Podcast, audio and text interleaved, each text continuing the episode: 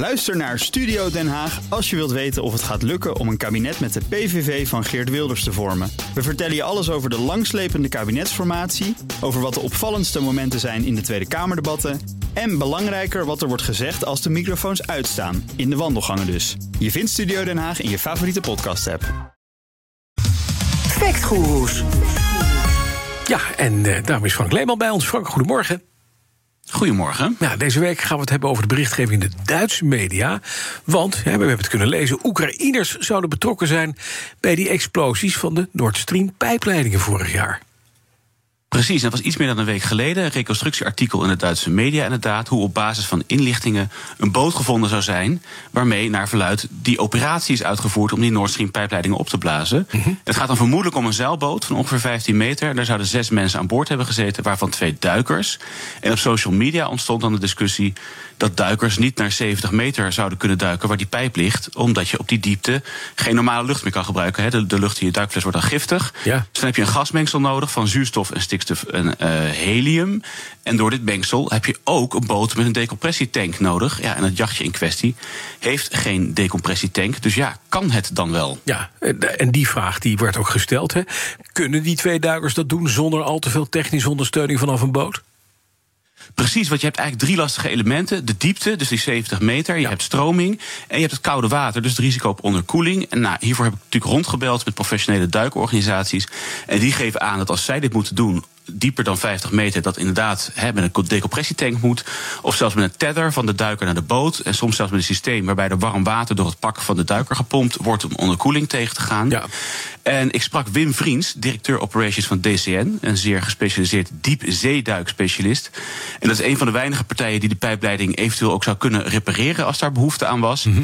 En om dan even een beeld te krijgen van op welke wijze er professioneel op de zeebodem gewerkt wordt, vroeg ik hoe ze een reparatie dan op zo'n diepte zouden uitvoeren. Wij zouden daar een, eh, een zoals ze zeggen, een habitat overheen zetten, een, leefruimte. Dat is een droogzetkamer die je over de leiding plaatst. En dan de, eh, de leiding afziel, de kopse kanten zijn van die hele grote kamer. Dan in het droge het werk uitvoeren. Dus met camerabewaking, met communicatie. Er wordt ook warme lucht ingeblazen in die kamers. Ja, dus je klemt er als het ware een soort broodtrommel omheen. Dat is iets anders dan met uh, twee duikers op een jachtje. Een soort, radio, een soort radiostudio klemmen ze omheen. Ja. Ja. ja. Maar goed, ja, maar, maar, zo groot zou een, een werk- en hersteloperatie zijn. Maar zo groot kan deze explosieoperatie niet zijn geweest. Dus ja, de vraag ook aan hem. Kunnen duikers daar 70, 80 meter zonder dit soort van toeters en bellen? Ja, dat is zeker mogelijk. In de beroepsduikers wordt het niet uh, toegepast, maar met, uh, met sportduikers die, uh, die maken die grote dieptes. je speciale duiksystemen voor technisch duiken, wordt dat dan gezegd bij de, bij de sportduikers. Ja, de marine die gebruikt die ook. Dat zijn hybrid systemen, met, een, gekoppeld met die, met die verschillende soorten mengselgassen. En die hybrides die, die regelen zelf het percentage van het mengselgas wat op die diepte het beste is voor het menselijke lichaam. Dat is wel ja, een heel mooi systeem. Ja, Rebreathers, ik ken het. Ja, Dreger maakt ze uh, onder meer. Ik ben zelf ook duiker, uh, uh, Frank, dus wat dat betreft. Je kan dus gewoon... Ben je nu ook verdacht? Nou, dat dan weer niet, want ik zat niet op een, zeilbootje. Was je die dag? Mm. Ik was hier ja. aan het werk. Niet van die rare dingen vragen. Maar je kan dus inderdaad gewoon met zo'n systeem... eigenlijk als tech diver, als amateurduiker plus... naar dat soort grote dieptes. Moet je daarna in een decompressietank, is de grote vraag. Nou, decompressietank is dan zeker nodig, want die stikstof die in het luchtmengsel zit, die moet ook weer uit je bloed hebben. Anders vormt dat luchtbelletjes uh, en dan krijg je decompressieziekte. Maar ja, ik heb gevraagd, moet je dan per se in zo'n tank of kan dat ook anders? Uh, als je lang genoeg in het water blijft, hoef je boven niet in zo'n tank. Ja, dan moet je op bepaalde stops maken, op bepaalde dieptes. Dus als je die, die grotere dieptes gaat duiken, dan kan het zijn dat je eerste stop op 24 meter, daar blijf je bijvoorbeeld 5 minuten hangen. Dan ga je weer een stap hoger naar 21 meter. In stappen van 3 meter kom je dan langzaam naar de oppervlakte. Ja, precies. Er zijn zat, zat duikers die dat zelfstandig naar 100 meter kunnen.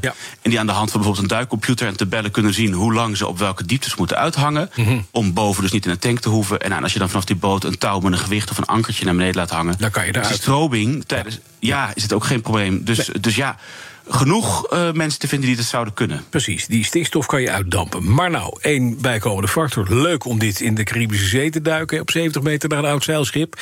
Alleen in de Noordzee, en met name daar... daar is het koud. Precies. Die factor kou is dus niet alleen dat water, maar door de helium in je zuurstof koel je nog wat extra, uh, nog wat sneller af. Ja. Maar daarvoor zijn dan weer elektrisch verwarmde duikpakken met een accuutje. Uh, en dat gaat onderkoeling niet geheel tegen, maar vertraagt het wel een heel eind.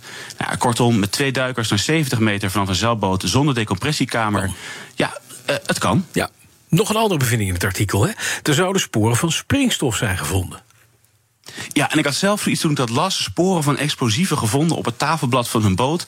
Ik zie dan een beetje voor me hoe Peppy en Kokkie daar zitten met hun potjes buskruid. Even snel onderwaterbom maken. Uh, ik vond het lastig, dus ik heb hiervoor gebeld met Jan Kappel, munitie-expert bij Reas Euro of Reassuro. Uh, een bedrijf gespecialiseerd in oplossingen waarbij explosieven komen kijken. En eerst vroeg ik, waarom zouden ze überhaupt nog zitten te knoeien met hun explosieven? Ja, het meest voor de hand liggend is dat het gedaan is met een zogenaamde snijlading. En een snijlading, dat is door gebruik te maken van een specifieke vorm in die springstof, kun je de effecten veel meer dwingen of, of sturen naar, naar het oppervlak wat je door wilt snijden. Dat wordt door uh, een heleboel militaire genie-eenheden, maar ook in de, in de burgerij wordt dat gebruikt voor het slopen van panden of iets dergelijks. Dus dat is commercieel te koop. Maar dat kun je zelfs uh, kant-en-klaar gemaakt op roller uh, kun je dat materiaal kopen. En dat zul je dus wel op lengte moeten snijden. Ja, lekker dan. Ja, dus dat klinkt het wat logischer en dat ja. verklaart dan dat ja, iets wat prusserig klinkende sporen van explosieven. Ja, maar het is weer zo'n ringleidingje om een buis heen leggen. In de eerdere artikel lazen we dat het om honderden kilo springstof zou gaan. Wat, wat zegt deze meneer Kappel ervan? Hoe krijgen ze dat op de bodem? Want je, ja, de, de, de, honderden kilo's, dat is gewoon een, een, een zeemijn over de kant gooien. Maar zo'n zo'n ringetje, ja, nou, en, en om die pijplijn heen zit ook nog een laag beton... Oh, om ja. die pijp te beschermen en op de bodem te houden. Dus ik vroeg inderdaad aan Jan Kappel... hoeveel explosieve stof heb je voor je nodig? En hij had daar niet het precieze antwoord op, maar dit was zijn schatting. En dat kan best een uh, pakket zijn van een, uh, van een paar honderd kilo... maar ook dat is weer te doen. Goed. Ja, en hij heeft zelf ook bij de marine gezeten en vertelde dat om het op de plek te krijgen, kan je het laten afzinken. Maar goed, je gooit het niet zomaar overboord. Daar is weer een andere oplossing voor. Materialen van beneden naar boven gaan met een hefballon kun je ook andersom gebruiken om uh, dingen gecontroleerd te laten zakken. Ja, precies. Ja, precies, met een ballon. Ja, gecontroleerd laten zakken. En dan ja, moet je het onder water nog even vastzetten. Maar dat zou volgens hem met watervaste kleefstrips en kleefpasta en zandzakken. Ja, kom je volgens hem al een heel eind. Dus dan ben je volgens hem ook vrij snel klaar op die uh, bodem. Ja, technisch gezien, uh, als je de middelen goed voorbereid hebt. En uh, als dat tijdens het varen kun je dat prepareren. Dan ben je met een, uh, een half uurtje, drie kwartier ben je wel weer weg, denk ik. Ja, kijk, het kan dus.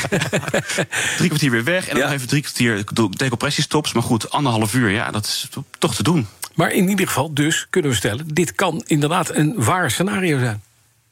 Ja, geen idee of het op deze manier gebeurd is, nee. uiteraard. En ook niet wie de opdrachtgever was. En het is ook zeker niet zonder risico. Vooral omdat ze die duik dan drie keer moeten maken.